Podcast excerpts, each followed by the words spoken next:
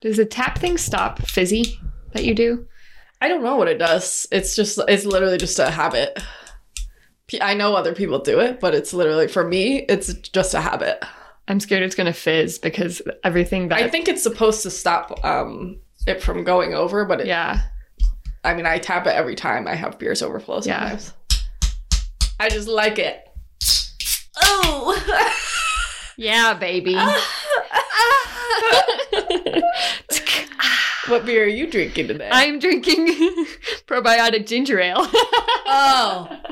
I'm not drinking a beer. I've had too much beer. I've had too much beer this week, but here I am. I haven't had that many. I've had like four beers total, probably. But I can smell that from here. I this am drinking Yuengling. ying a ling a ling. Shout out to the Yinzers, of which I am one. mm, ginger ale.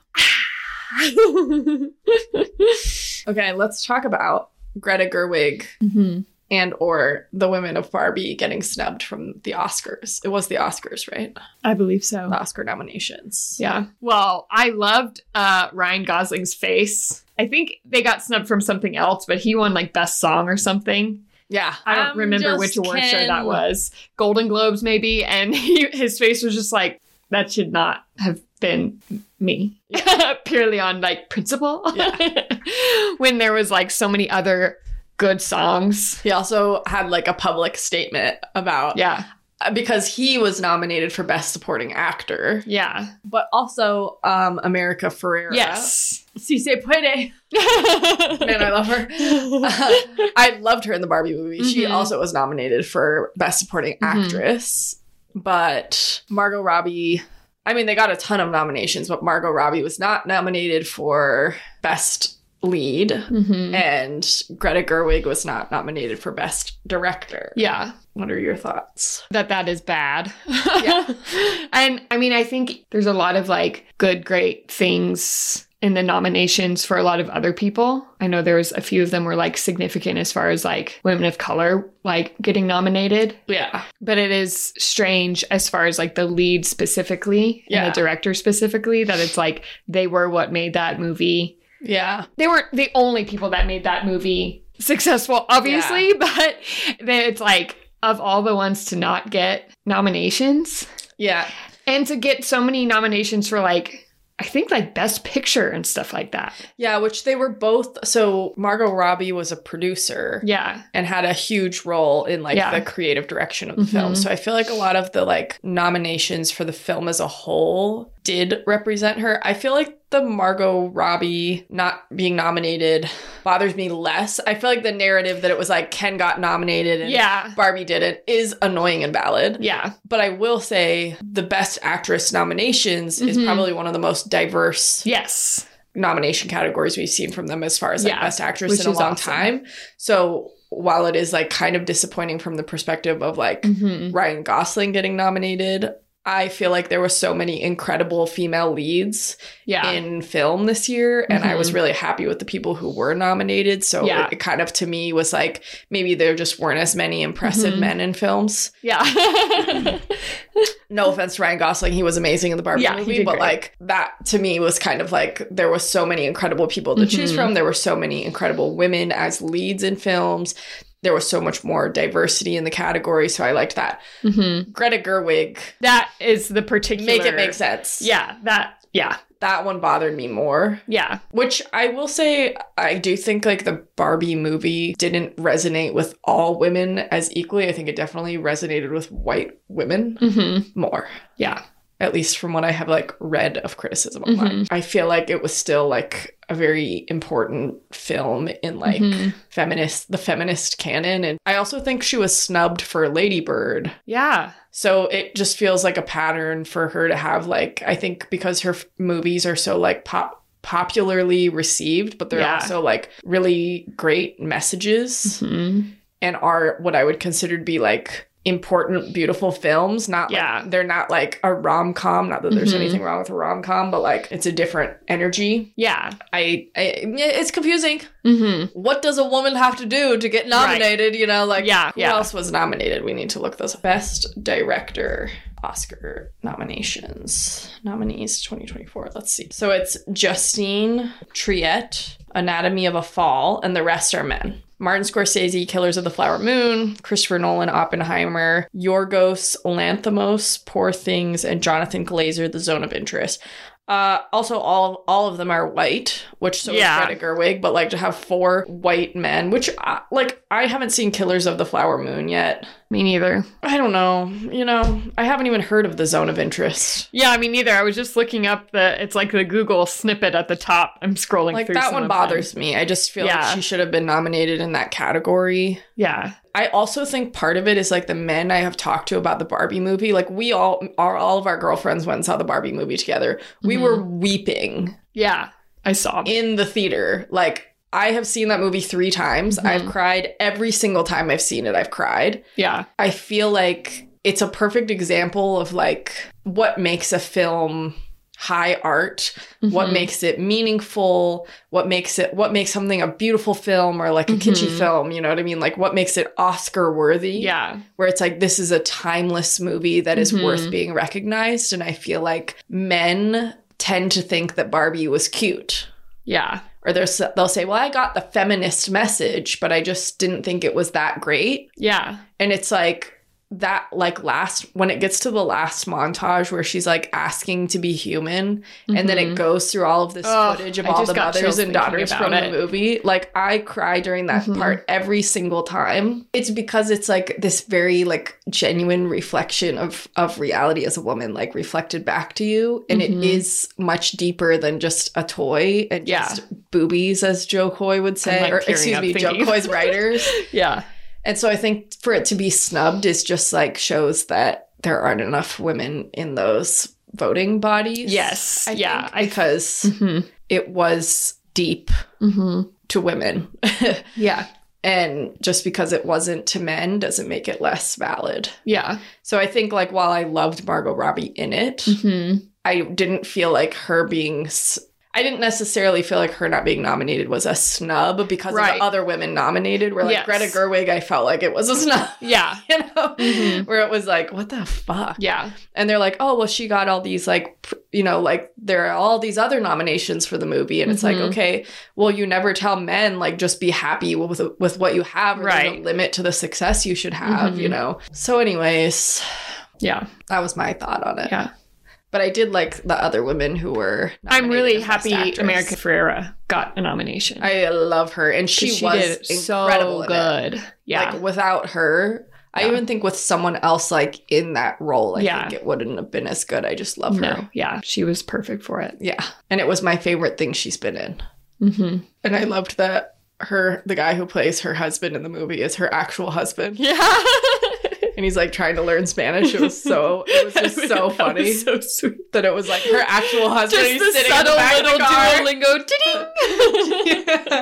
yeah, that was really funny. I don't often get like sucked into the Oscar drama because I Yeah. think for the most part it's just kind of like bullshit. But this I've usually never bother me. seen the films. Yeah. Because I don't like, I'm not a huge movie buff. I love movies, but I don't see many. I don't go to the theaters very often. No, and I don't watch movies by myself. Mm-hmm. And so I just fall asleep. Most of the time, I'm a sleeper. I fall asleep Yeah. during movies. If it's like after 2 p.m., I'm not gonna make it. yeah, You know? I don't fall asleep. I just like, That's why I knit. I think I like the social side of like watching a movie with somebody. Yeah, we are both uh, talkers during movies. Yeah.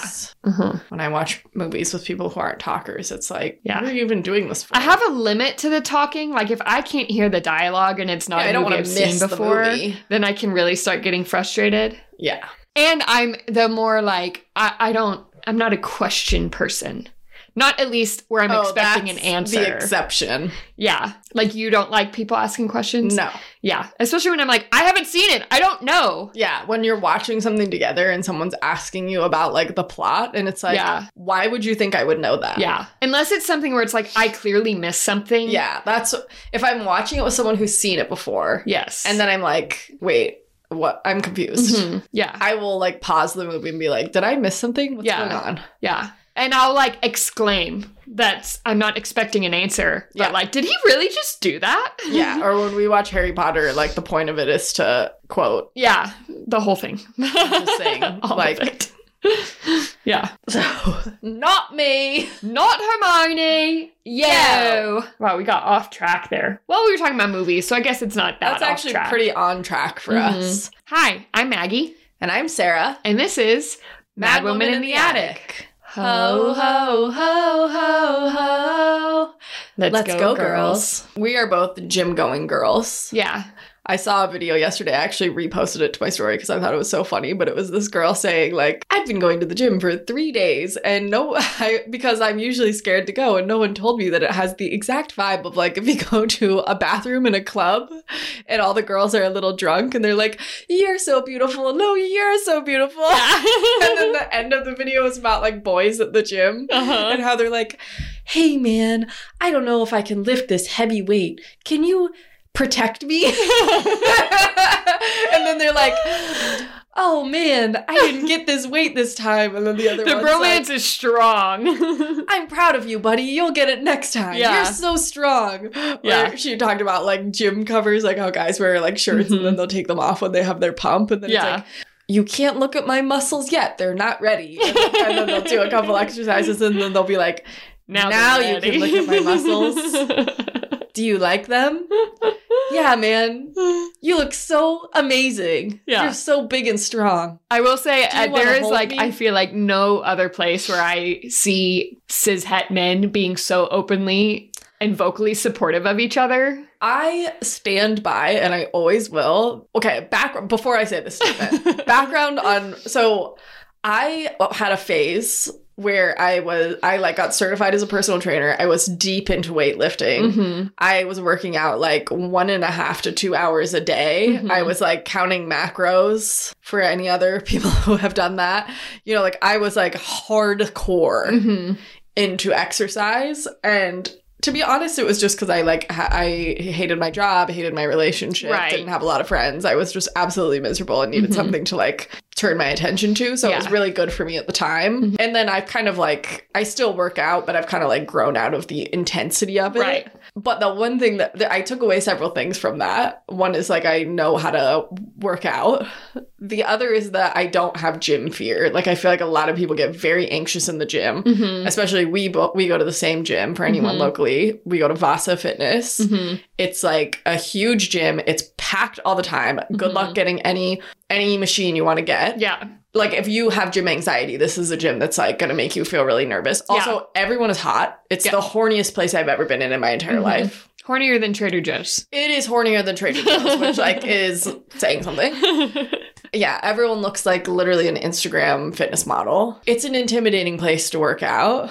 But like I have this very delusional internal narrative when I walk into a gym where I'm like this this is what I this was the statement I was getting to. I think gyms are literally the gayest place ever be. It's the gayest space on earth. Like to just look around and see the beefiest six plus foot men, huge guys, just loving and supporting each other and like like checking out each other's butts and looking at themselves in the mirror and like you can just blatantly like flex your muscles in the mirror and Mhm. everyone's like, "Aw, yeah. cute." Yeah. Like it's how I feel about football. It's so cute Mhm. like the tight just the tightness of the pants alone Yeah. is like guys this is so gay.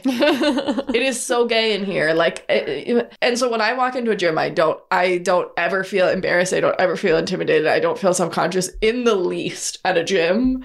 And it's because i have this like very delusional mindset about it. Mhm. it makes it so fun. Yeah. like have you ever just like looked around? It's Yeah. hilarious. I I have gym anxiety more just because I hate having to search for equipment and walk around like where's Yeah. everything. But I do think it is like a room full of NPCs. There's this one guy. Yes. There's a few that just spawn. Like I never see them walk in or out. I never see them walking from one piece of equipment to the other. They They, just there. spawn next they to emerge out of the pool And there's one that like he he has headphones on. He's a really big guy and he's always listening to music. I think I've told you about him before. And I always know he's around just because I hear yeah Yeah. at the lowest octave possible. And I just whip my head around. I was like, he's around. I've never heard him really talk. Yeah. I just hear a, yeah. and it's to his music, which is To his music. because there's Yeah. always guys who like Yeah, yeah. grunt, Uh huh. which is also so cute. Mhm. Like it's just so cute. Yeah. Watching people overexert themselves is just the cutest thing on earth. Watching little angry men on steroids, it's so cute.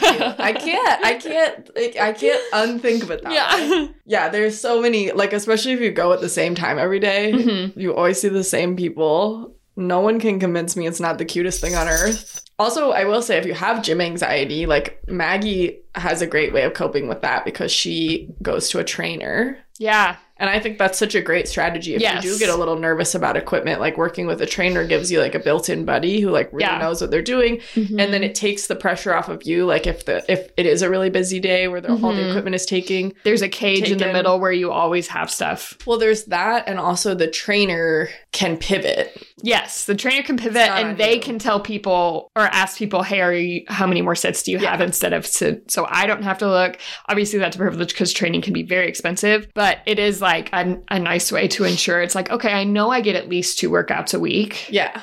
And so then if I go on a different day where I'm not getting training and there's like nothing available and I'm stressed, I'm like, okay, I'll just get on a treadmill, yeah. And I know I've done like some my my strength training. yeah i feel like other At the very suggestions for gym anxiety if your gym has classes i think that's a really good way to Mhm. just like get used to the environment Mhm. to go in, go to a class, like introduce yourself to a couple people, I think is a really good way to like just get comfortable in the space. Go in with a plan. Like there's Mhm. so many free workout programs online, Mhm. like bodybuilding.com is just like old, Yeah, old school, like, you know, Mhm. proven nothing fancy, nothing fancy. no backwards hack squats.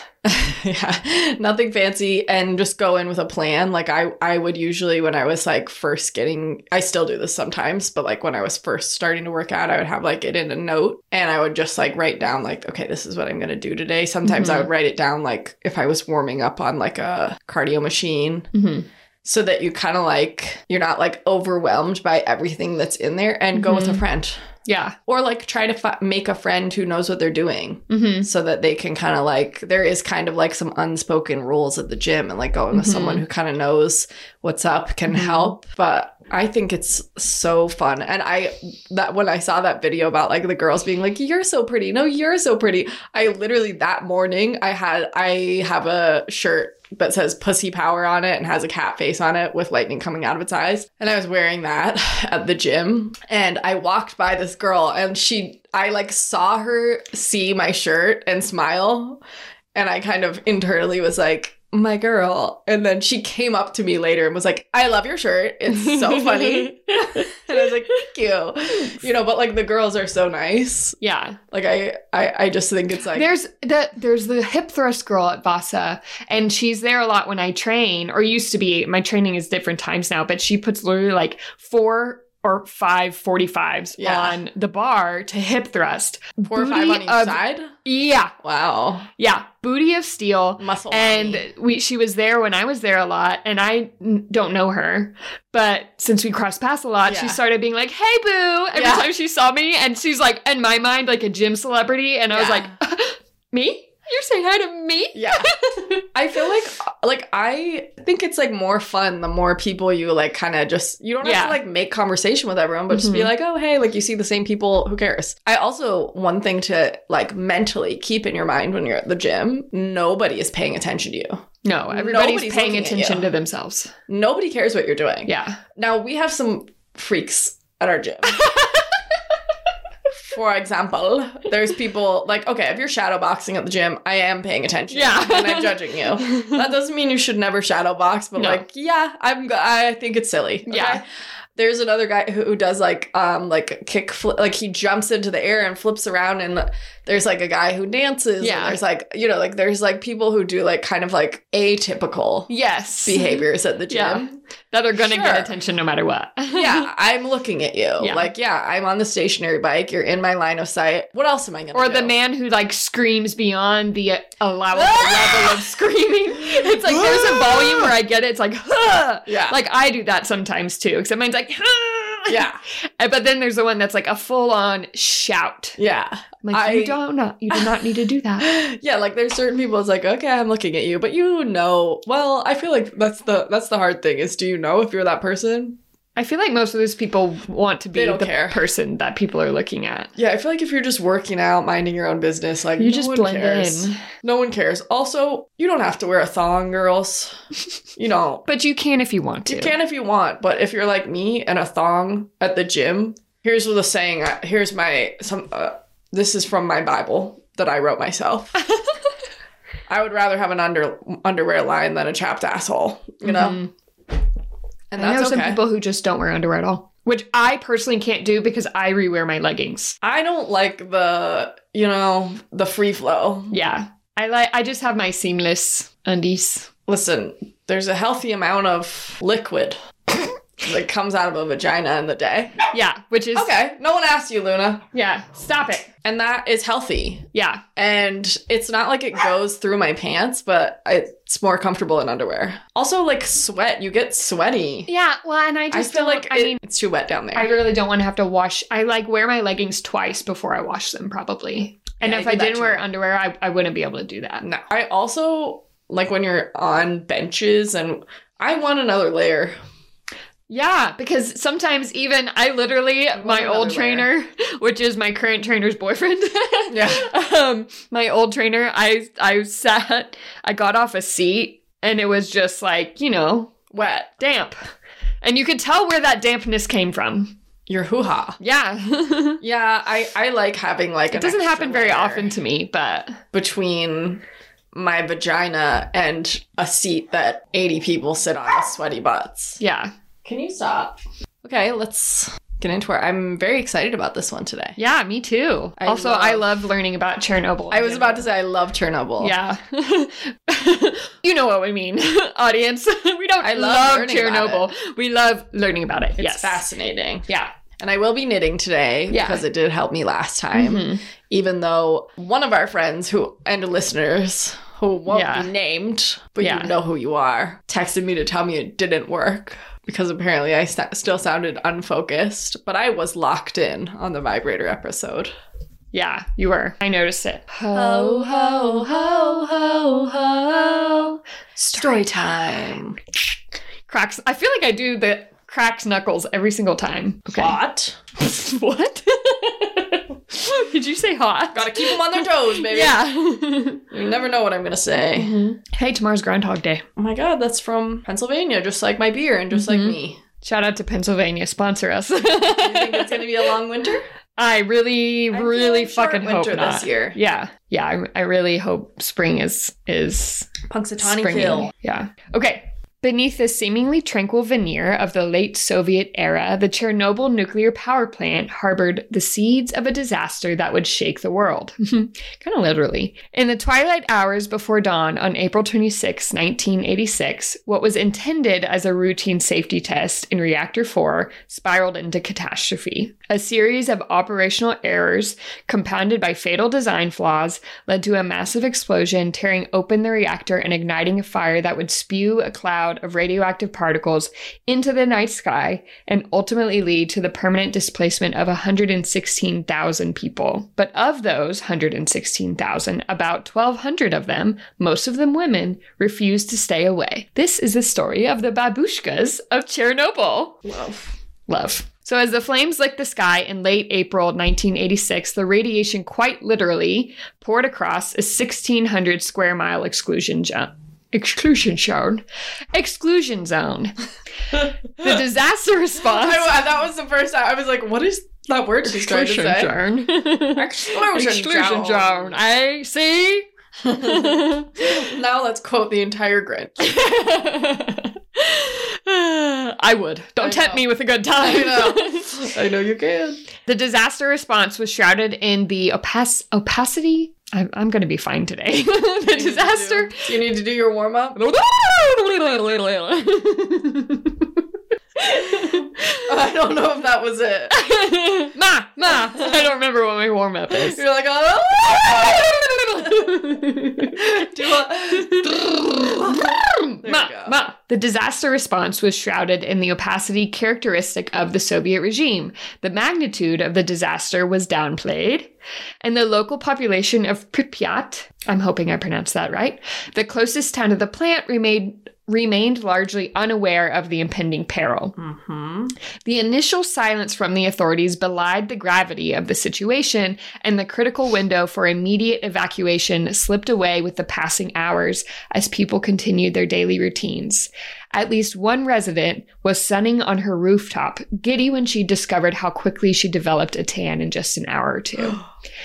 So that actually is from a, a book that I'll I, I think I wrote down the name later, but that's like a detail that I remember from a book I read a few years ago that she literally got such a good tan That's crazy. from like one hour and it it was radiation falling on her obviously. yeah. Ugh. Yeah. Have you read um Voices from Chernobyl? no, not yet. It's good. Okay. Add it to my list. It wasn't until the afternoon of April 27th, more than a day after the explosion, that the order to evacuate Pripyat was finally given. The announcement, when it came, was terse and unsettlingly calm, advising residents to take only what was necessary for a temporary absence, under the guise that they would return within a few days. A fleet of buses descended on the town, and within a few hours, Pripyat was drained of its 49,000 inhabitants, leaving behind a ghost town, other than the hundreds of pets they had been required to leave behind. Mhm. The evacuation zone soon expanded, encompassing an area within a 30 kilometer radius of the power plant. This enlargement uprooted another 115,000 people from their homes in 1986 alone. So I feel like there was continued evacuation over kind of a long period of time as they realized the, the breadth of the disaster. Yeah, I have read that. Or no, I didn't read it. I follow a woman on Instagram. I wish I could remember her name, but I'm not going to. And she does a lot of like um, advocacy for the disabled because she is disabled. Mhm. And she was born in a window of time in England Mm-hmm. where pollution, like radioactive pollution from Yeah. Chernobyl, caused a lot of like otherwise inexplicable birth defects. Yeah. And she feels like she was Maybe one of those. of that Wow. in England. Yeah. Yeah. And I there's mean- records of like years in Yes. England. It's kind of like those super volcanoes you hear about where it's like if this erupts, you'd literally like throw the world Oh, into a Don't get like me a, a global night. You know that's a passion of mine. yeah. Have you watched that one? Oh, yeah. ser- yeah. Okay. I thought I recommended that to you. Maybe. I don't know. I thought my family did. Weird. Well, yes, I've seen it. Yeah. And the one on the coast of what, Italy or France or something? It's right and by. people are literally living in it it's right by where um or uh, next to Uh, it. Mount Vesuvius. Yeah. It's right. It's like a neighbor. Mount Vesuvius, and Mhm. everyone always talks about how what if Mount Vesuvius uh, erupts again, and it's Right. like you realize this entire coastline is Yes. literally the and rim that of a one that one is like it makes like a cove and uh, and I know you know this. I'm explaining to the audience, but like it's like the edge of a cove, the shoreline, and so people started finding out like there was these ruins under the water Yeah. that would rise up above uh, above the water and down under, and they're like, why is the seafloor moving? Turns Yeah. out it is literally volcanic activity, Yeah. pressure making this ground rise up and down. And Yeah. these people are li- living on the lip of the volcano. It'd It be could- like a global night. it would call cause like there would be not enough food. Yeah. So many, not everyone, but like a lot of people would die Right. because there wouldn't be enough food to feed everyone. hmm So, yeah, I love super volcanoes. I'm obsessed with them. Yeah. I love that people are just like, it reminds me a lot of like the book White Noise, where it's like people are just Mhm. like, tee what? yeah. We're just not going to think about that. Yeah. It's like, Mhm. isn't the human mind hilarious? That we can just block out impending doom. Sometimes. Sometimes I'm not very good at it. Yeah. But most of the time, when it's something like that, it's like, well, what what can What you do? gonna What's worrying going to do Yeah. about it? We could have come up with farming practices that you can do right. in the dark, but Mhm. potatoes. instead we are building a space hotel Right. because obviously. Yeah. There was some book I read. I don't remember what it was, but it was like a perpetual night in the book. And they just like lived on potatoes because it was like Yeah. the only thing that could grow Yep. and mushrooms and stuff. And vodka was the only alcohol because potatoes. That's funny. Okay. The fact that you would still make vodka because you know right. would. Yeah. Anyways, back to babushkas. Back to babushkas. The chaos of the evacuation, compounded by the lack of information and the fear of invisible radiation. Wow, that rhymed a lot. Yeah. created a breeding ground of fear, uncertainty, and confusion. Already, they were grappling with a sense of loss and displacement, not yet even comprehending the full extent of the disaster that had uprooted them or the long shadow it would cast over their futures. So they're thinking, man, this sucks right now. Bummer. Yeah, not knowing it was Yeah. permanent, Yeah. In the aftermath of the Chernobyl disaster, the radioactive fallout descended upon the land, invisible and insidious. The immediate vicinity of the power plant, including the ill fated town of Pripyat, bore the brunt of this lethal shower. Plant workers, first responders, and unsuspecting residents found themselves enveloped in a miasma of radioactive particles, the full danger of which was scarcely comprehended at the time. The first to face the dire consequences were the firefighters and plant workers who battled the blaze in the ensuing chaos. Unshielded from the toxic maelstrom, they were subjected to extremely high doses of radiation within minutes, leading to acute radiation sickness, or ARS.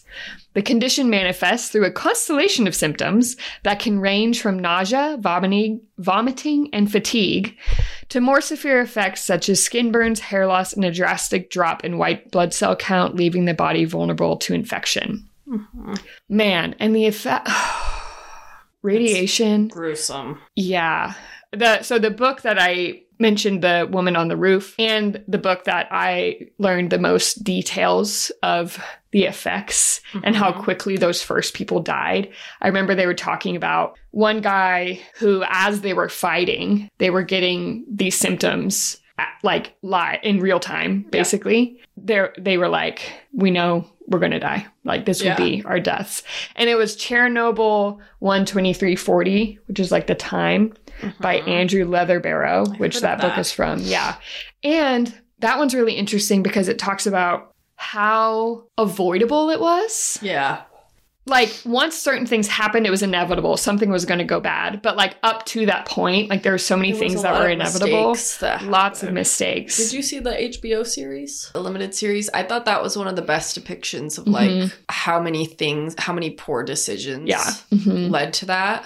And also like how much knowledge they had. Like it wasn't like they didn't know. Yeah.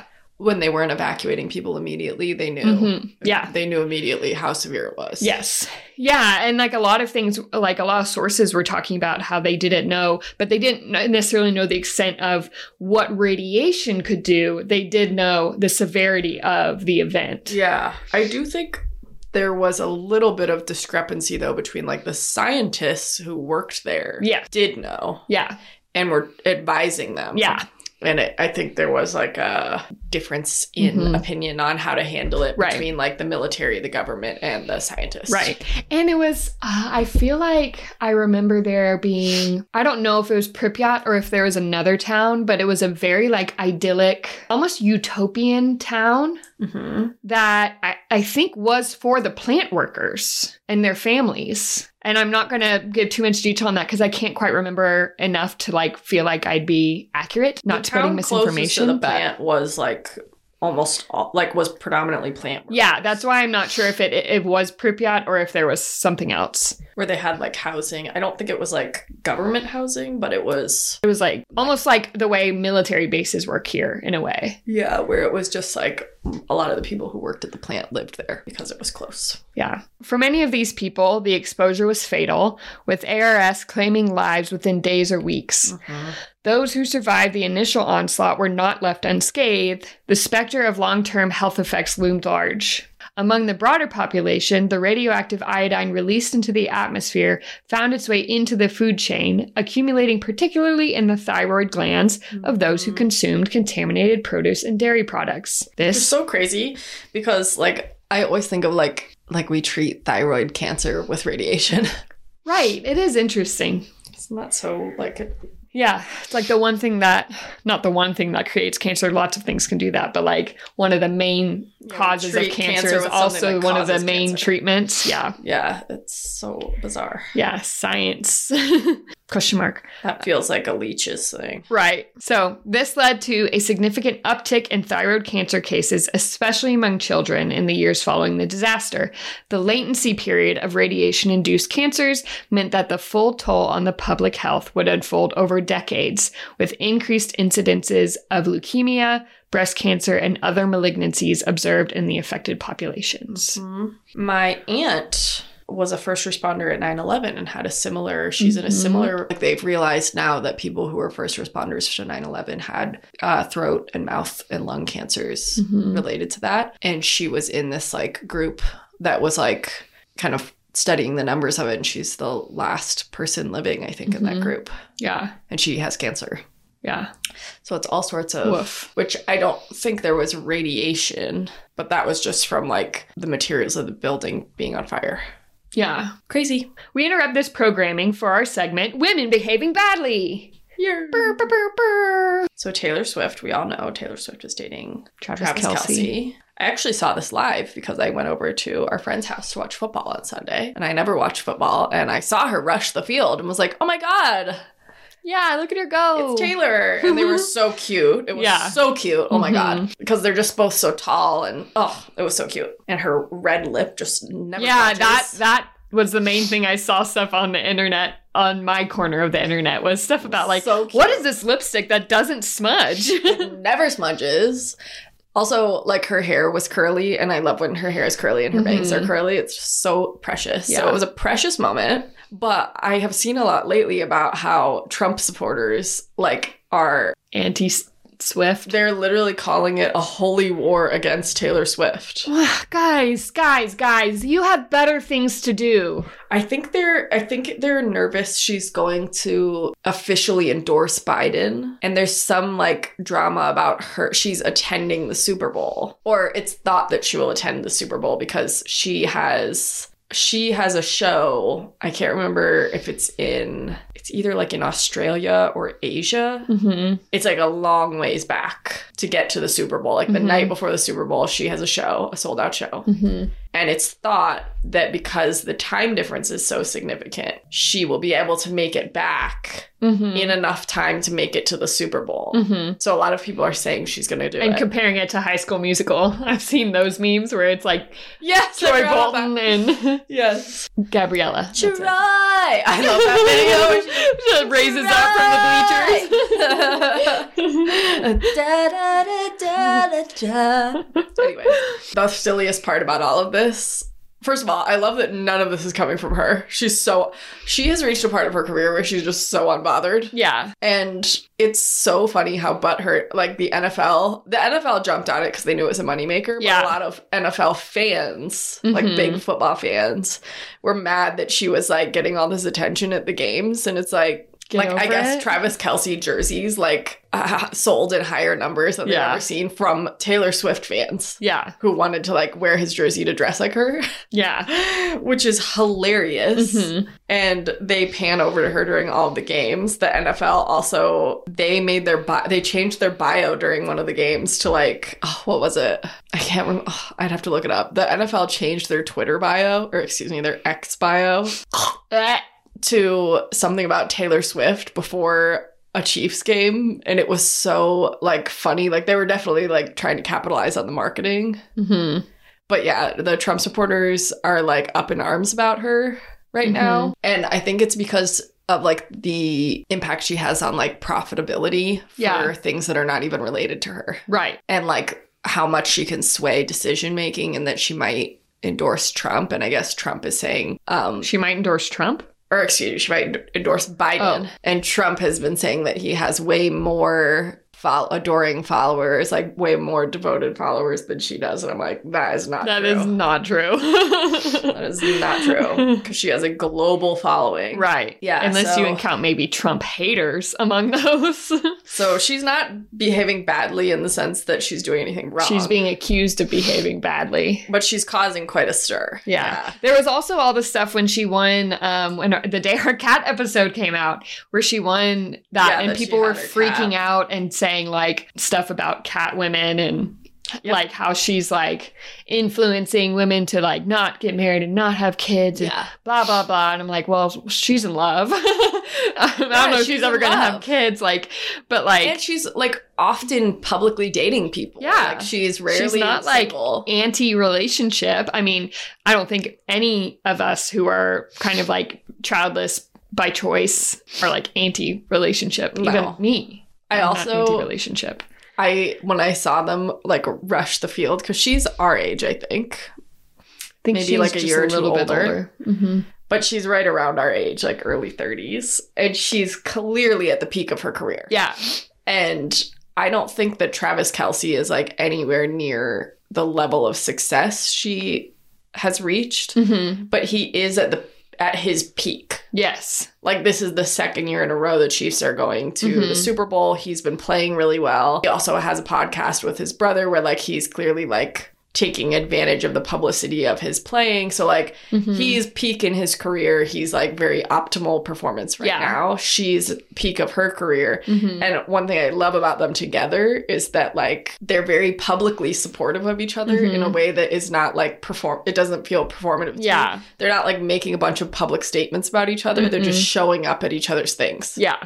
And like to see two people who are like a little older to be Mhm. getting into a like they're in their 30s, they're just starting to date each other and to be like both crushing it independently. Yeah. And then in just like little ways like making space to be supportive of one another. Mhm. I just love to see it. Yeah. And for people who are like, oh, well, she's like showing girls to like be single. Yes, that's exactly the point. Like, she, think of all the losers she's dated Yeah. who are very, on paper, successful men Right. and maybe some women.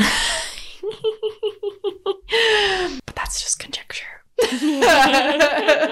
conjecture the right word? Yeah, I think so. Did I use that word correctly? Anyways, I really like an example, like because she has so many young female fans and young boy fans too. Mhm. Like, I think it's so good to have like a pop culture icon that is Yeah. saying, like, even if they don't work out, like, Uh-huh. that if you, as you get older, you find people who are more compatible Yeah. as you level up, you find people who are leveled up with you. Mhm. Like, I feel like he's the first person I've seen her date where it's like, he's not just like wealthy, he's not just like previously successful, he's not like Mhm. coasting. He's, He's like, like, currently. matching her energy. Yeah. she's like, I, the best is you haven't seen what I'm Yeah. about to do. And he seems Mhm. to have the same energy and I like them together, Yeah. you know? yeah. for that reason and and it just kind of feels like a good example of like when you hold out for the good Yeah. the good match Did you watch that video I sent to our girls chat on Instagram?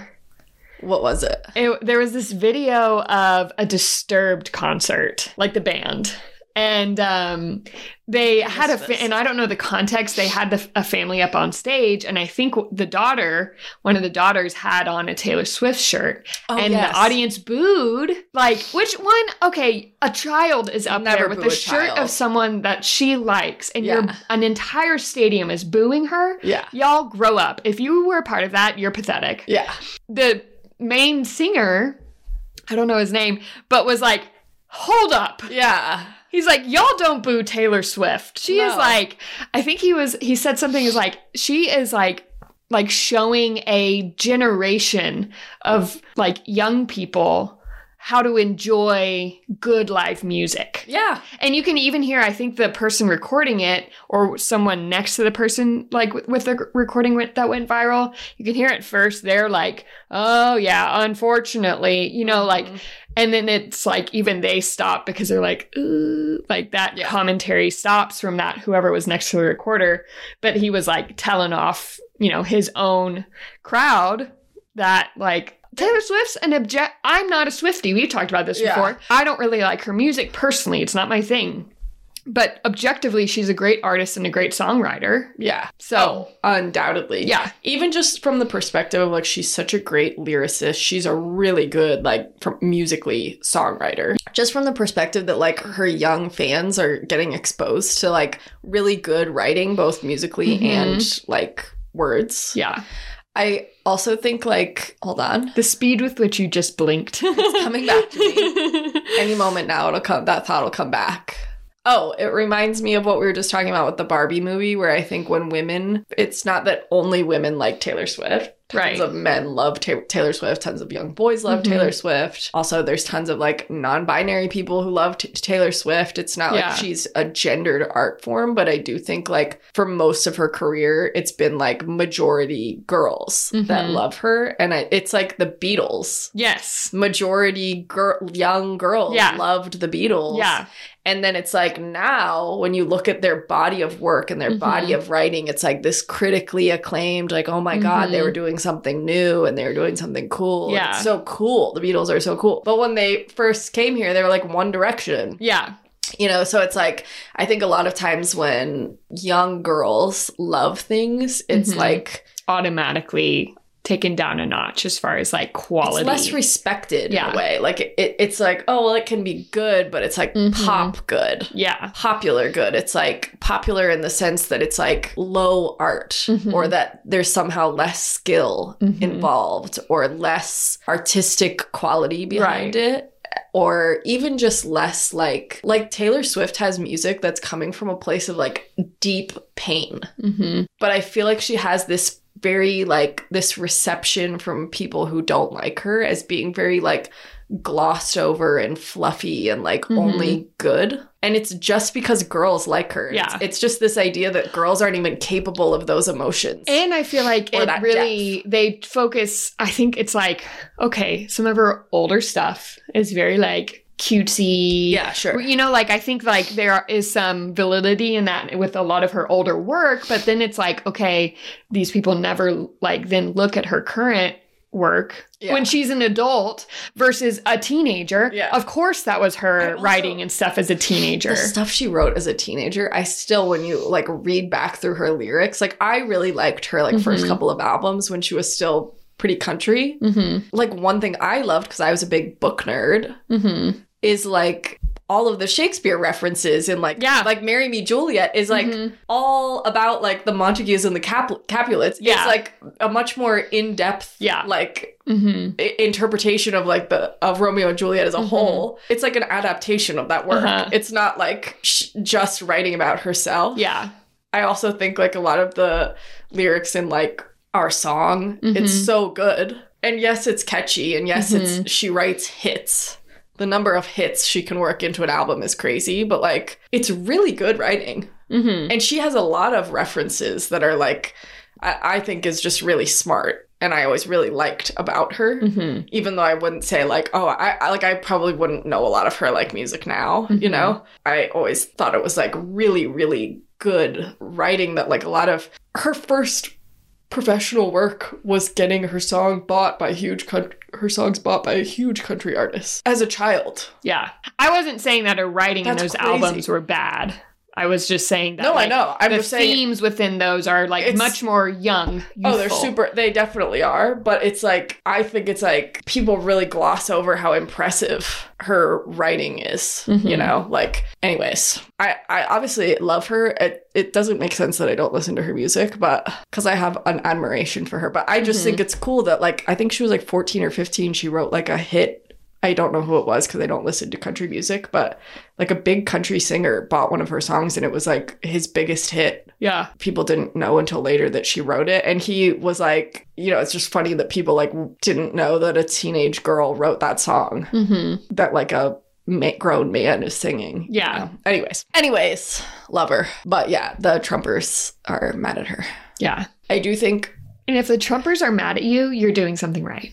absolutely i do think like right now she's getting to it's interesting because i feel like there's a lot between her and beyonce right now where like Mhm. they're undeniably the most successful female musicians both extremely wealthy Mhm. selling out stadiums all over the world Mhm. and also just have this like iconic following, Mm-hmm. extremely successful. I do feel like Beyonce is married to a successful man and has kids. And like, I feel like the criticism Taylor Swift gets, even just about being rich, Mm-hmm. is different because she's not married, you know, Hmm. because she's single. Interesting. Where like I feel like with Beyonce, it's more like she's building an empire. Mm-hmm. And with Taylor Swift, it's like she's still a girl, even though she's Yeah, not. that's a good kind of like uh, way to explain that. yeah, it's almost like she's a girl who wouldn't even know what to do with that amount of wealth. Yeah.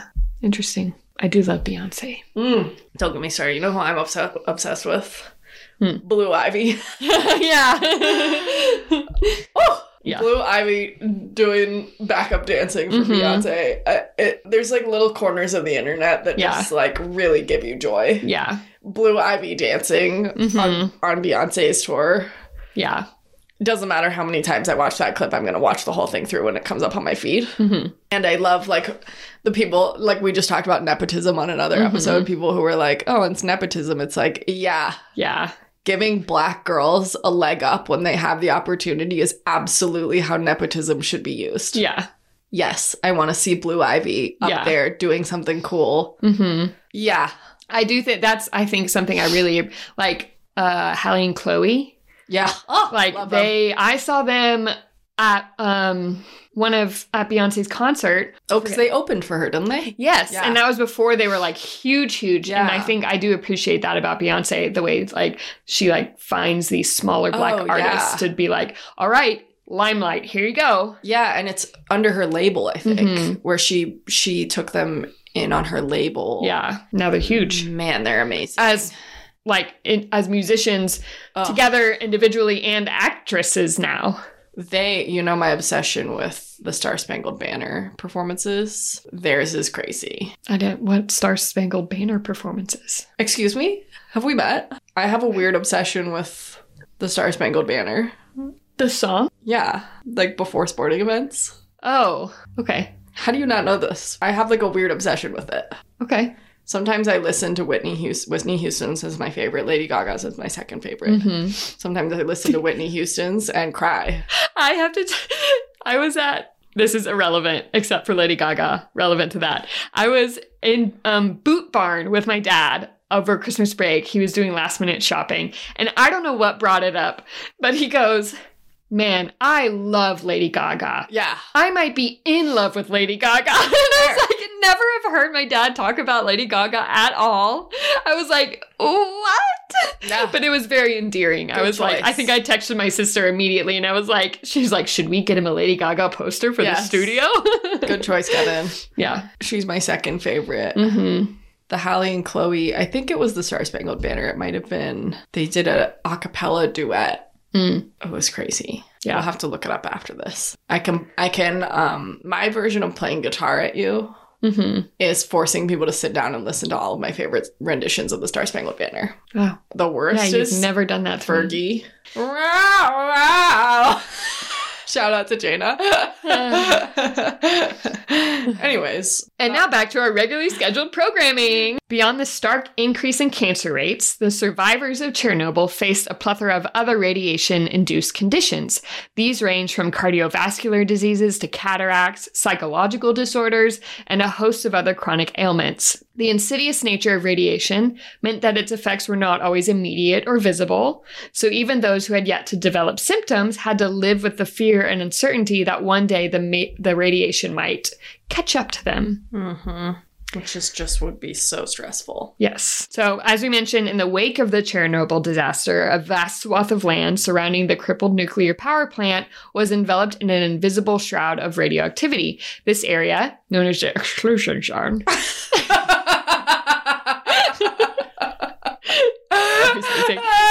exclusion zone. that was one of the Battle scars. things you ever said. There was no hesitation. It I knew as I was getting closer to the phrase, I was like, I'm gonna fuck this up. Might as well go for it. yeah, I loved it. So, this zone was swiftly cordoned off by Soviet authorities in an effort to contain the spread of radioactive contamination. Spanning a 30 kilometer radius from the epicenter of the disaster, the zone became a no man's land, ostensibly devoid of human life, where the natural world was left to reckon with the aftermath of human error and technological failure. I liked no man's Mhm. dot dot dot land. Foreshadowing! wink So- wink nudge nudge. the initial ban on entering the exclusion zone was absolute, driven by the urgent need to minimize further exposure to the lingering radioactive particles. The once bustling towns and villages within this boundary, including Pripyat, were abandoned to time, their streets and buildings standing as mute witnesses to the sudden departure of their inhabitants. Homes were left with meals uneaten, schools with lessons unfinished, and playgrounds in eerie silence, painting a stark picture of life interrupted. so creepy. Yeah. In the immediate aftermath of the disaster, the environment within the zone underwent a dramatic transformation. The initial desolation was palpable, with the landscape scarred by the disaster and the subsequent firefighting and containment efforts. Vegetation wilted under the toxic fallout, and the animal population was decimated, with those that survived showing signs of radiation sickness. However, the exclusion zone, in its abandonment, began to reveal an unexpected resilience. Devoid of human presence, the natural world started to reclaim the land. Overgrown vegetation crept over the concrete and steel, and wildlife, strangely liberated from human interference, began to return to the area. Isn't there like a video game about where that's the setting? Yeah, I can't remember what it's called. Yeah, I it's supposed either. to be really cool. yeah. Should we play it? Yeah. Okay. Okay. But this rewilding of the zone, while a testament to nature's adaptability, did not erase the underlying threat of radiation that permeated the soil, the water, and the very air. For those who ventured into the zone, whether for scientific research, security, or illegal scavenging or tourism, I've seen, um, life was fraught with hazards. Protective gear became a necessity, and Geiger counters clicked away, a constant reminder of the invisible danger lurk- lurking all around. The zone, with its juxtaposition of natural resurgence and radioactive peril, stood as a surreal monument of the worst nuclear disaster in history, releasing over 400 times the amount of radioactive material as the bomb dropped on Hiroshima. Wow. But against the backdrop of the desolate exclusion zone, a remarkable narrative of defiance and resilience unfolded, embodied by the babushkas of Chernobyl. These elderly women, undeterred by the pervasive threat of radiation and the stark prohibitions imposed by the authorities, made the audacious choice to return to their homes. Their return was not merely an act of rebellion, but a profound expression of their indomitable connection to their land and heritage. The Their abominable connection. abominable, indomitable. Here we go again. Here we go again. Listen to the episode on Katerina Sfororosa and you will understand that inside joke. Yeah. The motivations driving these women back to the heart of the contaminated zone were as deep rooted as the land they yearned for. For them, the exclusion zone was more than a radiation scarred landscape, it was the cradle of their memories, the resting place of their ancestors, and the keeper of their identity. Their homes and the land they cultivated carried a legacy of generations, a tangible link to the past that they were unwilling to sever. This attachment, intertwined with their fierce independence, fueled their determination to preserve their way of life against all odds. The babushkas resurrected their homes from the grip of abandonment, tending to their gardens and livestock, fishing in rivers, reviving the rhythms of a life that the disaster had sought to extinguish. Their presence was a patchwork of traditional practices and makeshift adaptations as they navigated the challenges of living in a land tainted by an invisible menace. Aware of the risks, like fully aware, they know, Yeah. the babushkas approached their daily routines with a pragmatic blend of caution and resignation. Radiation, though an ever present threat, became just another element of their environment to be acknowledged but not feared. Hmm. They cultivated their land, foraged for mushrooms and berries, and maintained their homes with a resilience that belied their age. They're all quite old. Yeah. The sense of community among these returnees was palpable, their shared experiences forging bonds of solidarity that were vital for their survival in such an unforgiving landscape. There's a documentary on Mhm. them, The Babushkas of Chernobyl, and Did it's it? yeah, it starts off with just they're just recording like filming this woman saying she's like tying you know tackle under a fishing line and she's Mhm. like you know? She's like she sits down. She's like i gotta sit down and rest before i make the journey down to the river. Sits down relaxes a little bit. Okay. And just goes and fishes in the river. And it's really it's really like lots of different emotions. It's really cute and sweet this community that they have. It's also heartbreaking. But It's just women, right? yes None of them have like partners. some of them, so some of them did have partners. One woman talks about how her husband had died three years before, and she's like, "It's the best thing he ever did for me." I was like, "Whoa!" um, so some of them talked about partners, but it seems like all of their partners have passed. Yeah. But the documentary ends with this woman from the beginning holding up the smallest little fish. Yeah. And I don't remember her name, but she's like, "Don't let anyone ever tell you so and so can't fish," like about herself. Oh. It's very cute. Would they have, I imagine, like not have like stores there anymore? Yeah, so Like, do they have any access to civilization? So to go they- out of the zone. they have like mail. They Yeah. have like mail service. One of the big things in they don't have hospitals or anything like that. Um, one of the big things that happened in the documentary was the mail service was stopped running for a little bit. And so they Yeah. couldn't get their pension.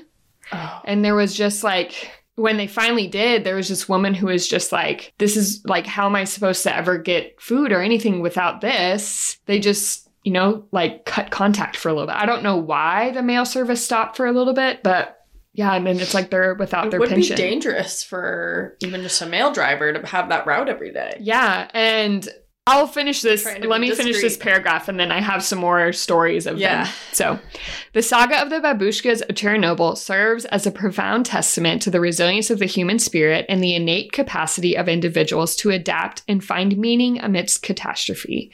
Their unwavering return to and sustenance within the exclusion zone not only highlights an extraordinary level of endurance, but also offers insights into the profound connections that bind humans to their ancestral lands.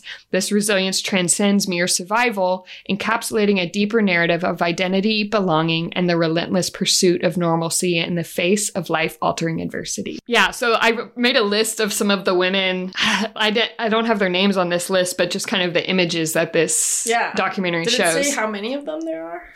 so, uh, in at some point, there was 1,600 Wow, that's a lot more. people that returned. Yeah. This group in particular, I think, is much smaller, Mm-hmm. a few dozen maybe. So there's the woman who fishes every day. I already mentioned her. There is a woman who uh, has a disabled sister. Mm-hmm. And so she's always bringing back food to help her sister, compl- like her only medical care. Uh huh. There was there was a, a really sad this woman the documentary people walk into her room and she had fallen Oh. and she was in bed. She had like been put back in bed, but she was like, I'm fall I fell and it's really, really bad. And they ended up having to take her out of the exclusion zone to the hospital where she Yeah. ended up passing. Oh. Her remains, they they smuggled them back into the exclusion zone to Love. bury her there I in love the land. smuggling.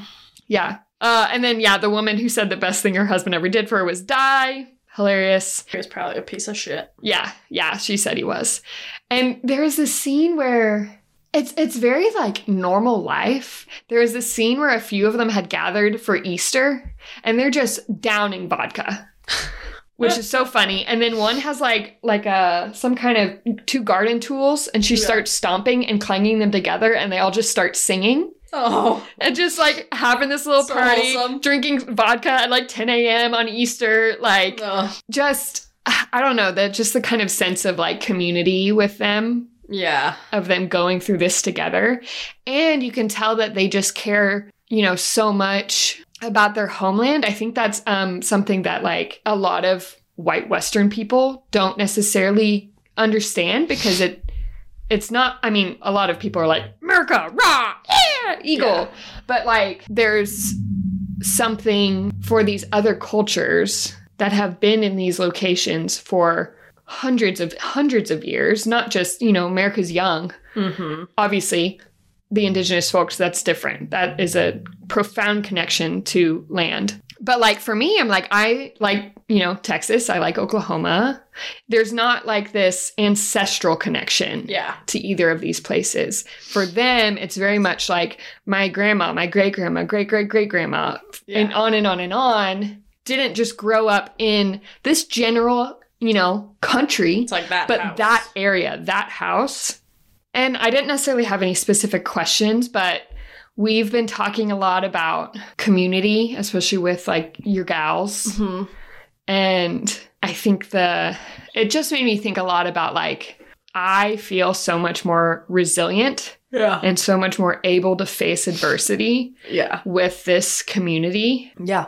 And it just, I don't know, it's just really, I mean, it's sad, it's heartbreaking, especially when they didn't get their pensions, you know. Some of them, it didn't seem like many of them were sick. It was Uh-huh. just age, other than the one who fell, um, and then one of them was disabled. That was before. I also think it's But- inspiring to like, especially at their age, to know like a lot of the long, like the effects of the radiation at this Mhm. point would be like long term over your lifetime Yeah. exposure, and for them to just be like, we're not gonna live in fear, hmm like maybe a little delusional, but like Yeah. kind of cool to know that like they're already old. Like, what is Mhm. the real risk that you might die a little before? Yeah. You know, is kind of like a cool thing for them Yeah. to just be like, And are you going to die with your community in your home? right. Or are you going to live longer further away with this constant like feeling of like loss and longing Right. that could be I mean if they're willing to move back obviously that feeling of loss and that severed connection to their home was really really intense and painful and probably nearly unbearable to live with that Yeah. kind of pain to the point where radiation is a better option. Yeah. They're I- happier there than they would be elsewhere. yeah. And I think it's like telling that obviously there, I'm sure there were lots of people, Mm-hmm. different types of people that moved back for different reasons. But I think it's like the life you could build in a new place Mm-hmm. would probably be more enriched by having family, having Yeah. kids, having a partner, Mhm. having parents near you or something. And I think that they're older women who are alone Mm-hmm. really shows the importance of having that community and that like being displaced Yeah. from that community would make them say like I will risk radiation exposure and this Yeah. thing that killed so many people before like giving this up because they might not have like kids where they Yeah. were displaced to or they might not Mhm. have family or friends to, to be Yeah, around. none of them. I mean, I think maybe a couple mentioned having kids, but most of them, it seems like they're pretty. There aren't many familial connections. Like these friendships yeah that they have there seem to be the the prime hmm relationship yeah in their in their life. Yeah, and even just being able to afford, like, they were probably displaced to more of like a city. Yeah. Like, even just being able to afford that on their pension Mm-hmm. or all be able to live close together. Yeah. Like, I can see how it would be like, this is kind of irreplaceable. hmm It was really sweet. Definitely, re- I recommend the documentary. I did realize that um, it's not like there's no voiceover, so it is when you have to like pay attention. Yeah. Because I was gonna have it on in the background while I was doing art, but it's like mostly not English. Yeah. Um, so it's definitely one you have to like fully kind of sit down to be intentional and Yeah. watch. But definitely recommend. I Um, think they did a really good job. It's older than I thought. I think it's like 2015. So I don't know. I wasn't able to really find many updates. I'm sure some of them have passed since, if not most of them, from that group specifically. Yeah, I also like I think it's cool learning about any group of people that like doesn't have access to modern medical care like Mhm. ambulances or but especially when you're at kind of a fragile point in Mhm. life where you would need more medical assistance Mhm. And being able to like rely on each other Yeah. is cool. Yeah. And it is interesting. I mean, Just eating radioactive fish. right. No big deal. I mean everything there is everything. radioactive. Yeah. Anything cuz it's like the air, the rain, the soil, the Yeah. rivers, everything is radioactive. It was interesting, and I couldn't quite pin down why this may be the case, but it is interesting that it is women Yeah. and granted, many of them who had partners, their partners passed. Yeah. But it doesn't seem like all of them had partners, and that doesn't mean that other men wouldn't be joining them. Yeah. So it is like interesting that the majority of these people who return are women. Yeah. And I couldn't, I'm like, why? I don't know if it's just a deeper connection in general to home. Mm-hmm. I'm, I'm not sure. Yeah. I don't know. That's interesting. Yeah. I feel like usually I can kind of pinpoint maybe like, you know, what culturally makes something like that the case, but. Yeah. That they might be more attached to their home Mm-hmm. or maybe they wouldn't have as much opportunity to like work Mm-hmm. Yeah, that could be part of it. in a new place. Like if they hadn't Mhm. paid off their house or something, maybe they wouldn't have as many job opportunities as a man of Yeah. a similar age who might have had more work experience. Mhm. It's also crazy that they survived the initial. That they're even this old to begin with. Yeah. Yeah. A lot of people in that zone at least developed sickness from the radiation later. Yeah, and that means that when it happened, I mean, based on the rough age of these people, they would have been maybe around our age when it happened. How old are they now? I'm not sure, but based on just kind of viewing them, Like 60s ish? I think some of them are 70s and into 80s, maybe. Because this happened in the 80s, right? So it Uh-huh. would have been 40 years ago. They would have been like 30s, 40s. Mm-hmm. It's wild. Yeah, man, and radiate oh, radiation is just so scary. I was listening to a the last podcast on the left did a podcast series or a series on um the Manhattan Project, and they were explaining some of the like skin sloughing, Yeah, oh, yeah. you know, that happens. It's just one of those things where I'm like, how is there even anything that exists that can do something like that? You know, Mhm. like Yeah. that there's just this cellular breakdown.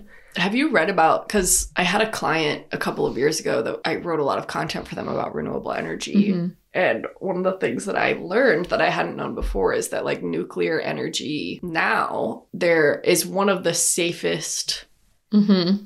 Um, like, renewable energy sources. It's one of the best renewable energy sources we could use. Mhm. It's the most powerful, it's the safest.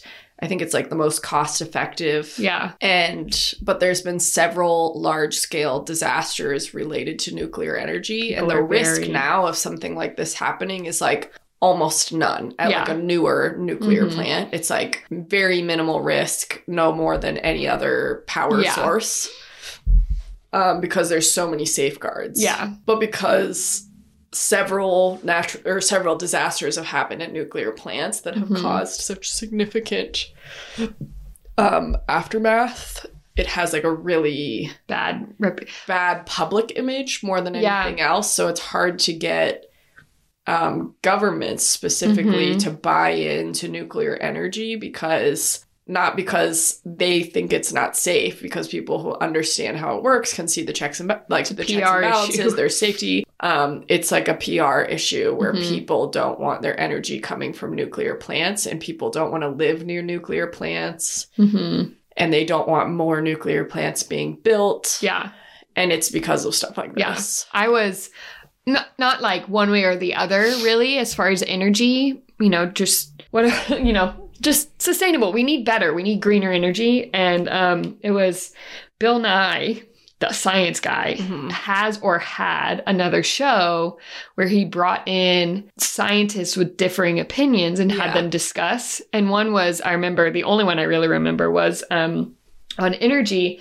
And so it was very much like, you know, someone is very anti nuclear, this other person is. And Yeah. that whole panel, I was just at the end of it like, nuclear is Wow. the way to go. Yeah. Yeah. And I think a huge part, if I recall correctly, and this was years ago, but if I recall correctly, it's like wind and solar have to be rebuilt. Like they don't last that long. Yeah. And the materials that you need in order to buy wind, huge wind turbines Mm-hmm. or solar farms, hmm those materials are not sustainable. Yeah. So building them at scale becomes problematic Mhm. where nuclear plants it's like self-sustaining it doesn't need to be rebuilt it would be more long lasting because it's chemical And more power, I think, in a smaller, like, you know, square It's footage. much more power Mhm. that's a huge problem with like wind yeah. transferring energy from wind plants because Mhm. wind farms are so far Yeah. from cities Mhm. because they have to be in these big open fields. Mhm. So that's why we have these high power, high voltage power lines, Mhm. which are also dangerous. Yeah. And you still lose energy as as it's transported. So you're kind of like losing money e- essentially. Yeah. And so it's all this money to build it. It's all these materials to build it. Think about how huge those turbines are and how many of them you have to build. Yeah. And then you lose all this power as it's being transported. Mhm. Plus, you need the materials to build high voltage power lines, which is a Yeah. lot of m- money. It's a lot of material, A lot of upkeep. and so I think nuclear energy, from the perspective of like how much energy is produced, where you can build it, um, how often you would have to like like the maintenance to keep a plant up. It's like the most sustainable, Mhm. and it is safe now Mhm. where like they've done a ton of development around like Mhm. any kind of natural disaster that it would shut itself off. So like Right. one of the issues with Chernobyl is that there was a lot of human error that Yeah. led to it, like a lot of bad judgment calls Mhm. where now nuclear plants for from what I had read were like built to be like kind of they have like self Lots of yeah. shut off where like Mhm. if there's water in the facility it, it powers itself down in a safe Mhm. way if there's fire it powers itself down in a safe way it has Yeah. all these Checks and balances for built into the yeah. So there's no like single point of failure. where if it like reaches a certain temperature if there's a certain level of like water or whatever Mhm. that it would shut down in a way that wouldn't And I'm sure it's very proactive. It's like this may not even be dangerous, but we're going to Yes. shut off anyway. right So and that- it doesn't rely on human Yeah. human judgment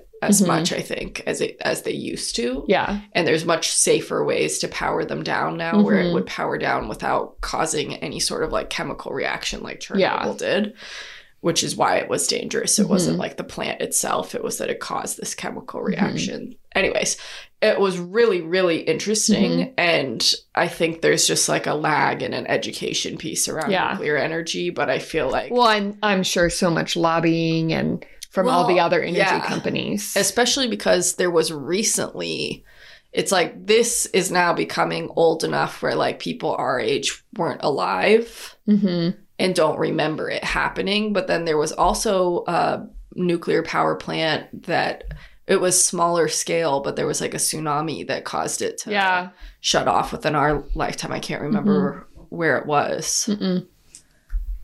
Let me look. Yeah. Fukushima. Yeah and like that was fairly significant Yeah. I feel like I remember that a little bit. But from what I read, like that was not like an updated plant. Like now Mhm. there's technology. It's just Mm-hmm. the so now the issue is investment. Who's going to invest in updating plants or building Yeah. them with this new technology? Mhm. So, eh, anyways, there's the little Yeah.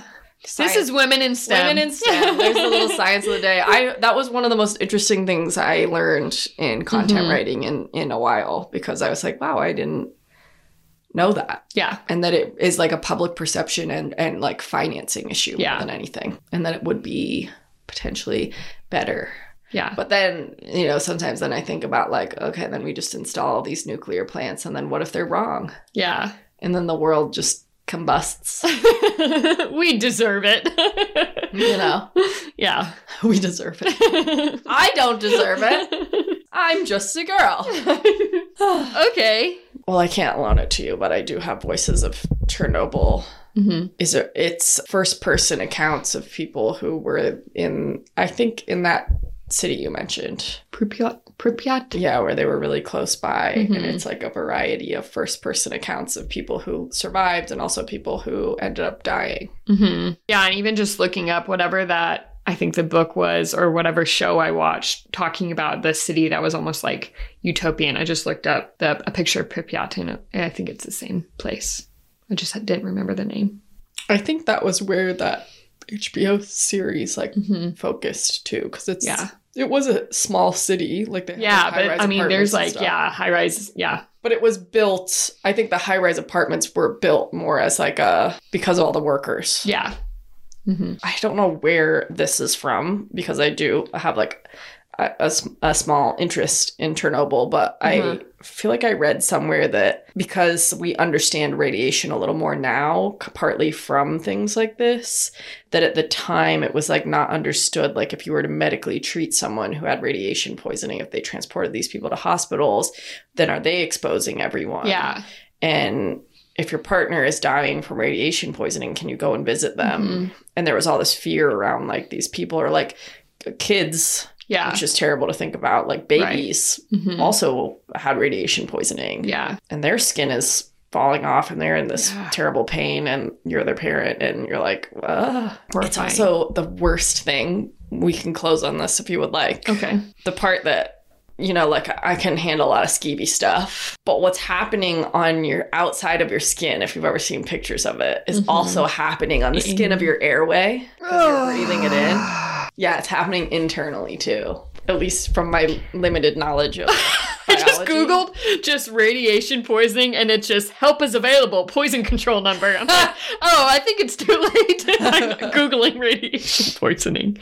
well, you can Wowza. be treated can't you I, yeah, I don't know how like but if it's severe it i don't think uh, you have a very good chance Yeah. Ooh, what did I What is radiation I mean, it's like- with atoms Yeah, it's it's like whatever like that it was released from those particles. I think like energy. Yeah, isn't it something we're we're gonna sound really dumb now? Isn't it something where like it's because there's a oh, it reason it's like burning you? Pretty sure it's like energy being released. It's like a chain reaction. Yeah. isn't it? Radiation is energy that comes from a source and travels through space at the speed of light. So it's just shaking you apart, basically. Wow. the emission of energy as electromagnetic waves or as moving subatomic particles, especially high energy particles, which cause ionization. That's the word that I used earlier, is the ionization. Is it kind of like having like if you were exposed to like a giant microwave? Oh.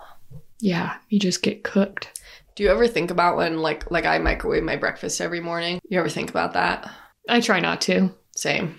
It's not my business. And it's like, I've very made babushka of x-rays, you know, like it's like I, you know, an x-ray is way worse than just microwaving my food and I've had to have some x-rays. So, Like is my coffee well, sun, I mean, the sun, the sun is radio radiation. Getting a tan is radiation. Yep. so we're just We're in danger. I'm in danger. Yeah, we got some radiation poisoning this week because it was finally sunny and we sat out in the sun and I got a tiny bit pink. the way that improved my entire outlook on life. Yeah. Yeah. And that's the thing. It's the balance. You know, am I going to be happier having some sunshine and a little bit of pink on my shoulders for my whole life? Or am I I, going to be sad and depressed and just might- never. We have babushka energy. We have babushka energy. Yeah, there are risks I'm willing to take. We have Chernobyl babushka Yeah. Energy because yeah, I yeah. yeah. Yeah. Solar radiation. Wow. I was just fact checking myself just in case I was wildly wrong. yeah, because we don't want to sound Yeah. stupid. Well, that's why that girl got a tan. I mean, it literally would tan you that's crazy. first, and then you know your skin starts falling She's off. like, wow. yeah. Well, and even just sunburns. You think about how your skin peels off. Yeah. Yeah, it is like a sunburn. Yeah. That's what it looks like. Yeah. That was the part that grossed so me much out worse. about your throat Yeah. because it would be like getting like a more than a third degree burn on the inside Yeah. of your entire airway. Yeah. Can you imagine what that would feel like? I No, I don't actually want can't imagine what that would feel Mm-mm. like. No. Mm. And like the inside of your mouth would also be that Yeah. because you're breathing it, like your mouth and your nose because you're breathing it in. Super fun and cool. Ooh, Mm. your sinuses. Or like your, I imagine the insides of your Ears. Your butthole. your butthole, your vagina. Yeah. Ooh, okay, cool. On that note, Does clothing help at all to protect you? I don't think s- not not in any not with that kind of radiation. I don't think with any sort of Anything of protects you. Yeah. I mean, I think like you might see like a tan line when it was still a tan before your skin starts falling off. Like I feel like you would see a difference probably, but but I'm going to fact my ch- fact check myself on that too. I wonder also if melanin mm-hmm. helps at all. Yeah, we're just gonna. This is a big, long women in STEM segment. Our like smart friends in medicine who took lots of biology classes are gonna just be giggling while they Yeah. listen us talk about Um, this. clothing does not afford protection against high neutron and gamma fluxes, like from an atomic bomb blast, or I'm assuming also something like Chernobyl. It protects against like ultraviolet, infrared, Yeah. Different So no types protection. of radiation. Well, no. because that's uh like with the atomic bomb, there's that picture that I wish so badly didn't exist. Mhm. But they're those kids' clothes were like completely burned off of them. yeah, and melanin does provide some protection from radiation. Congratulations to Well, our yeah, melanin friends. Melanin protects you slightly Yeah. from like sun damage. hmm Yeah, it absorbs X rays more effic- efficiently than more common eumelanin. Very Cool. interesting. So many new facts today. Well, I love the babushkas. Yeah. I don't know if I would like, because I don't feel attached to a place. I don't know if Mhm. I would move back to a place, but I would definitely recreate my community Mhm. somewhere else. Here's a. I didn't upload you pictures to to the thing. me? Just the babushkas. Oh, they're cute. They're so cute. They were all singing, I think, in that shot. Oh. Well, we do break out into song a lot, but like we should sing. Yeah, Okay. right now. okay. Uh, okay, our closing segment. Let's talk about sex, baby. Let's talk about you and me. Let's talk about All the good things. Da, da, da. Let's talk about sex. So we have a new segment. I'm shouting out Lauren. This one is for you. Yeah, Lauren messaged us after the vibrator episode. Yeah, She's like, we my childhood bestie. More often. Yeah, my childhood bestie, Lauren. Now we have a new segment. We have unhinged, unhinged. Yeah. We have Women in STEM. women in STEM. There's another one that I can't remember off the top of my head. And now we have let's talk about sex. Yeah. So yeah, and if there's any other segments, like these are just like fun little mini things that we do Mhm. at the end to just kind of like lift the mood, particularly Right. After talking about sloughing skin from radiation. Yeah, after I feel like a lot of the dis- like the stories that we talk about are kind of dark, so Yeah. we like to finish on like a more Mhm. fun note. Um, and of course, our first "Let's Talk About Sex" segment is going to be about Celibacy. Because that makes sense. That's very on brand, to be honest. Our Let's do it and then do that. the opposite of whatever we just said. But we specifically want to talk about intentional celibacy, Yeah. which has been a topic of interest in our friend group mm-hmm. lately. Yeah, do you want to start? Do Do you have thoughts? I mean, I'm intentionally celibate. Yeah. Why? Is that weird to share with the audience? Probably not. It's only weird if you feel uncomfortable sharing Okay. it. No, I don't feel uncomfortable sharing it. Um, I just don't want people to think I'm a loser. But also, I think that is part of the problem with like the perception of intentional celibacy is It's people are like, well, that's lame. You know, I'm like, no, I have a great time by myself. Yeah. but you said you asked why am I intentionally celibate? Yeah. Well, for me personally, maybe this isn't as light and airy as we kind of hoped, but for me, I have a lot of trauma yeah. in that area. I don't care about having kids. I don't care about being in a relationship. So for me, there's not a sense of urgency to get to the point where I'm like enjoying that with another person anytime soon. Like I Mhm. just don't feel like I need that. Yeah. And in general, I just don't feel like I need it. I'm, I'm, you know, I mean, our last, the other episode we had was about vibrators. It's not like I don't ever experience pleasure Yeah. but I just don't feel the need to have that with someone else. Like it doesn't Yeah. like for I don't want people in my house. Yeah. I don't want to go to someone else's house. For me, there's just so many other things I would rather Yeah. be doing with my time that bring me more joy than trying to seek this specific thing out. So for me, it's literally just I like my life better without it, at Yeah. least for right now. I have been toying very, very recently Mhm. with the idea of intentional celibacy. And for me, that might mean just like intentionally less. Yeah. You know what I mean? not that I'm like having a crazy Yeah. amount of sex. Because I'm not. you know, I'm single. There's only so much I can do. Yeah. but I do think like I had I went through a season of like dating a lot very recently. Mhm. And that was really good for me. I feel like I kind of like had many realizations through that experience about myself, but now I feel like I'm going into this like season where I think I'm going to be very busy with work. I also like I'm really trying to like sort through some things like mentally and emotionally. I feel like part of me is like I spent 10 years in a relationship where I never really like focused fully on myself. Mhm. And like dating, I don't feel like I'm really like focused on those other Right. people, but I do think like it's a huge time commitment. And like for me, I'm not really like a sleep with someone I don't know Mm-hmm. type of person. So like the amount of time to get to know someone just to like maybe have a Yeah. partner Mm-hmm. is a huge time commitment. Mhm. I also like have struggled with like setting boundaries with people where it's like, no, you can't sleep over. Like I have a Mhm. job I have to wake up for in the morning. Yeah. You know, like or like just that it's kind of like it's just a lot of time and energy. Yeah. And it's not that I'm like, oh, I never want to have sex again. It's just like I don't know if that's like the best use of my focus right now. Anyone who listens to this knows that I struggle with focus. Period. Period. That's the end of the sentence. yeah. So, like, if I have a lot of things on my plate, I'm struggling to Yeah. focus on any of them. Yeah. If I have one thing on my plate, I'm struggling Mhm. to focus on that one thing. So, I think, like, right now, I feel like I probably need to be focusing more on myself. Yeah. More on, like, like I just went through a, a really, really tough period of depression. Mm-hmm.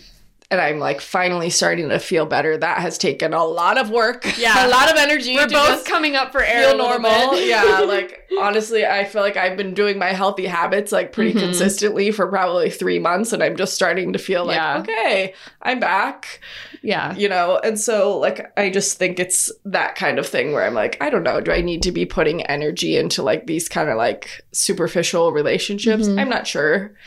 And it's something I'm very open. To, I'm always like kind of Right, I'm open to changing my mind about it, Yeah. but I think at least for the time being, I'm like more celibacy curious Mm-hmm. where it's like that might be a good move for me right Mhm. now or at least to just not be like having that be like a focus area for Yeah. me i don't see myself being happy with that like long term but i do think like one thing like when i was in a relationship for 10 years i didn't feel like i had the option to like step away for a year and really Mhm. focus on myself Yeah. you know that would be breaking up Yeah. and and I really struggled to like focus on myself when I was in a relationship, like really fu- fully focus on myself. And so I think like right now I'm feeling like okay, I really need to like put all of my energy on me and like my goals for the year and like whatever. And Mhm. I think that um dating, while it can be fun, might not be like the highest priority. Especially this realization came from like I was dating a lot and like the more I got to know people, I was like I really don't want a relationship. I don't see that fitting into my life. I don't really Mhm. like feel happy when I think about that. Mhm. I could see myself being in a relationship later, but like I really don't see myself having a partner right now. So like Mhm. it kind of feels like that's a lot of time to be putting into something that's just kind of like Yes. not really important to me. Yeah. Yeah. That's ex- I know. it's, I feel similarly about I being gray romantic. I'm not gray sexual or asexual. I don't think, Yeah. but I feel still about sex right now in my life that it's like, yeah, it would be a time suck. Yeah.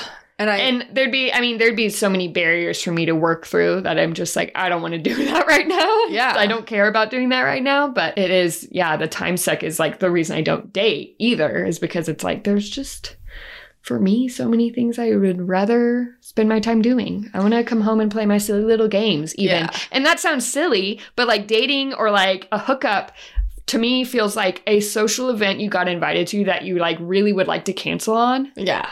You know, like it's just kind of an can feel that way. inconvenient thing in the middle of your week or your weekend when you're like, God, I'd rather just make have this time to clean my house or Mhm. hang out with my friends instead of this person. Like, Yeah. I often like I enjoy dating for the most part. Like I often have fun on dates. I don't feel like it's like this huge energy suck, but like I have a pretty like robust social life. Mhm. So often it's like my one day that I'm not hanging out with friends, then I'm going on a date yeah, or I'm, you know, That's spending time with and then it's like uh, okay, now I've lost all of my downtime, hmm all of my alone time, which I already feel like I don't have a lot of hmm because I don't think I need a lot of it. yeah, So like I'm a person who might have like one me night a week and then if I'm giving that to someone else it's like right.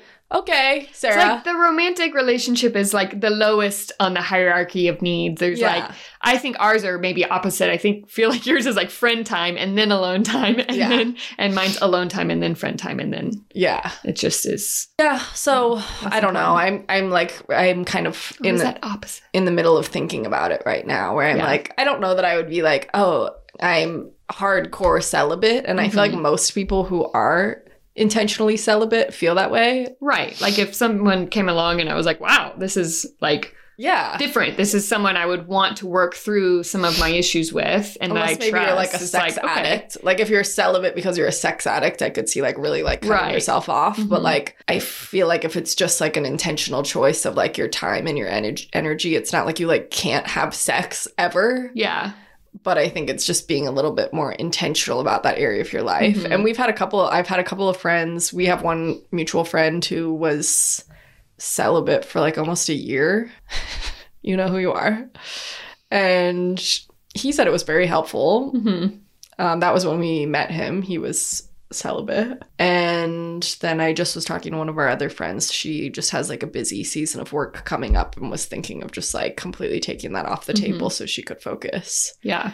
And I think that it's smart. And it is Yeah. something like I I feel like we talked about this in the marriage episode, but it's like when you're in a long-term relationship, sometimes I think it can be helpful to be like, I can't think about you for a little while. And I need to Right. think about myself. Yeah. But it doesn't feel like you have that choice when you're in a And like we talked in the vibrator episode, you don't have to like remove pleasure. Yeah. Like you have a little vibe session, like that takes out, that still takes out the time where you would have to like, you know, Yeah. someone comes over or you Yes. go over there, then you have to leave. Then there's always like, I feel like there's aftercare if you're kind of Yeah. respecting each other. Like even if it is just a hookup, like Yeah. there's talking, there's the date that got you there. You know, there's just so many other things that lead up to actually having sex with another human being that are eliminated There's rubbing your head for an hour afterwards. right yeah so i just i feel like a lot of people see celibacy as like this means that i won't experience any sort of pleasure and it's like no you still can yeah, absolutely. I have no intention of locking my vibrator.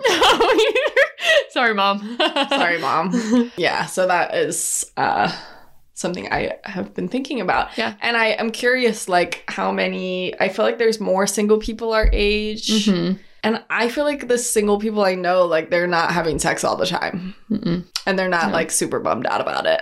yeah i mean especially i mean when i was early 20s i feel like most of my single friends were at least you know semi regularly because it was just that age Yeah. also was just like and that culture i mean i went to grad school right after college and so it was still a college atmosphere Right. and the people I knew, we were going out, you know, all this kind of stuff. That was just the phase of life we were in. But I do feel like late 20s into 30s, it's just a time where it's like, okay, where are my priorities? Yeah.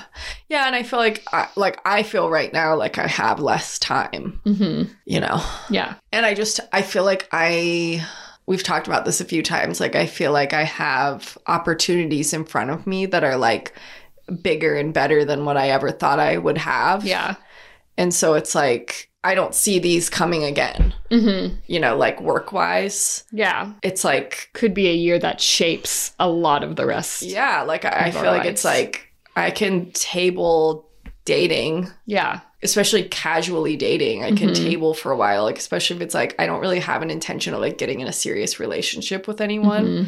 so it's like yeah i can back burner that while i focus on my career while i focus on my friends Mhm. and ultimately i think i'll be happier in the long run Yeah. from that and i might have like a treat yourself mentality Mhm. where every now and again i can treat myself Yeah. and that is like so special and fun for me yeah. anyways And that was We're done. Let's talk about sex, baby. i can hear your baby barking I know. She's losing it. Oh, and I would love for you guys to write in about your celibacy. Yeah. You can be anonymous if you want. Also, fun, you know, vibrator stories. it can be old episodes that you can send us stuff about. The one really fun thing about hearing from people is like it kind of helps us understand like what like yes, we're talking to each other one on one, but like Mhm. this is a conversation with everyone who listens to the podcast. Right. And it's cool to know like what everyone is interested in. Yeah. Yeah. Getting that text from Lauren was great because I'm like, oh, okay. Yeah. People really liked that episode. Yeah, I feel like a lot more people listened to that episode Yeah. too. hmm Like I've heard from a lot of people who listen, and it was two Yeah. hours long. Yeah. a lot of people listened to it in one sitting. So I was Yeah. like, oh, okay. Like, Yeah, you wowza. guys are freaks. Uh-huh. and we love you for that. Good. Our little mad women. little freaky deaky. Yeah, and mad women is gender neutral Yeah, in this in this specific setting. Everything is gender neutral. Yeah. Where to find us? Instagram and TikTok at madwomanintheattic.pod. Our website is madwomanintheattic.com, and our Patreon is patreon.com slash madwomanintheatticpod. Yes. That's the- nice. That was the cleanest one you've done. Yes! And please um, share our podcast. Please tell your friends. We would love to continue growing this community. Yeah. And also join our Patreon Yeah, join our Patreon. for six little dollars or three little dollars. Yeah. Make sure you send the vibrator episode to your mom. Right. Yeah. ho, Ho, ho, ho, ho, ho. Bye. Love y'all.